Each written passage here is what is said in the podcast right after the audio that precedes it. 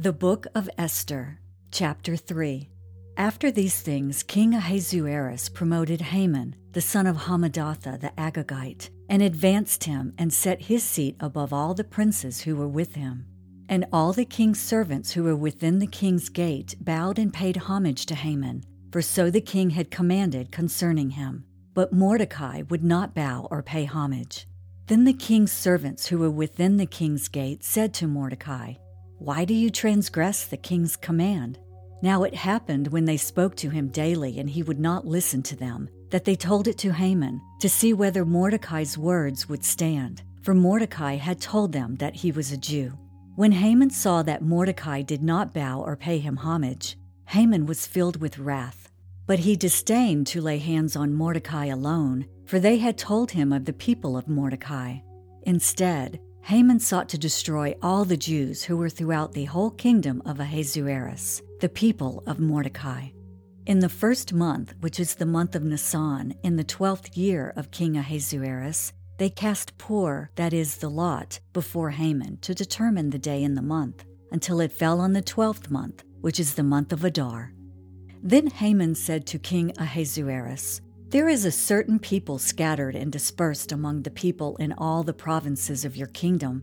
Their laws are different from all other peoples, and they do not keep the king's laws. Therefore, it is not fitting for the king to let them remain. If it pleases the king, let a decree be written that they be destroyed, and I will pay 10,000 talents of silver into the hands of those who do the work, to bring it into the king's treasuries.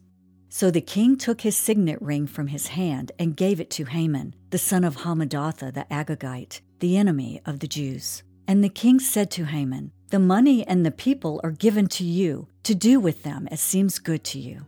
Then the king's scribes were called on the thirteenth day of the first month, and a decree was written according to all that Haman commanded, to the king's satraps, to the governors who were over each province, to the officials of all people, to every province according to its script, and to every people in their language. In the name of King Ahasuerus it was written, and sealed with the king's signet ring. And the letters were sent by couriers into all the king's provinces to destroy, to kill, and to annihilate all the Jews, both young and old, little children and women, in one day, on the thirteenth day of the twelfth month, which is the month of Adar, and to plunder their possessions. A copy of the document was to be issued as law in every province, being published for all people, that they should be ready for that day. The couriers went out, hastened by the king's command, and the decree was proclaimed in Shoshan the citadel. So the king and Haman sat down to drink, but the city of Shoshan was perplexed.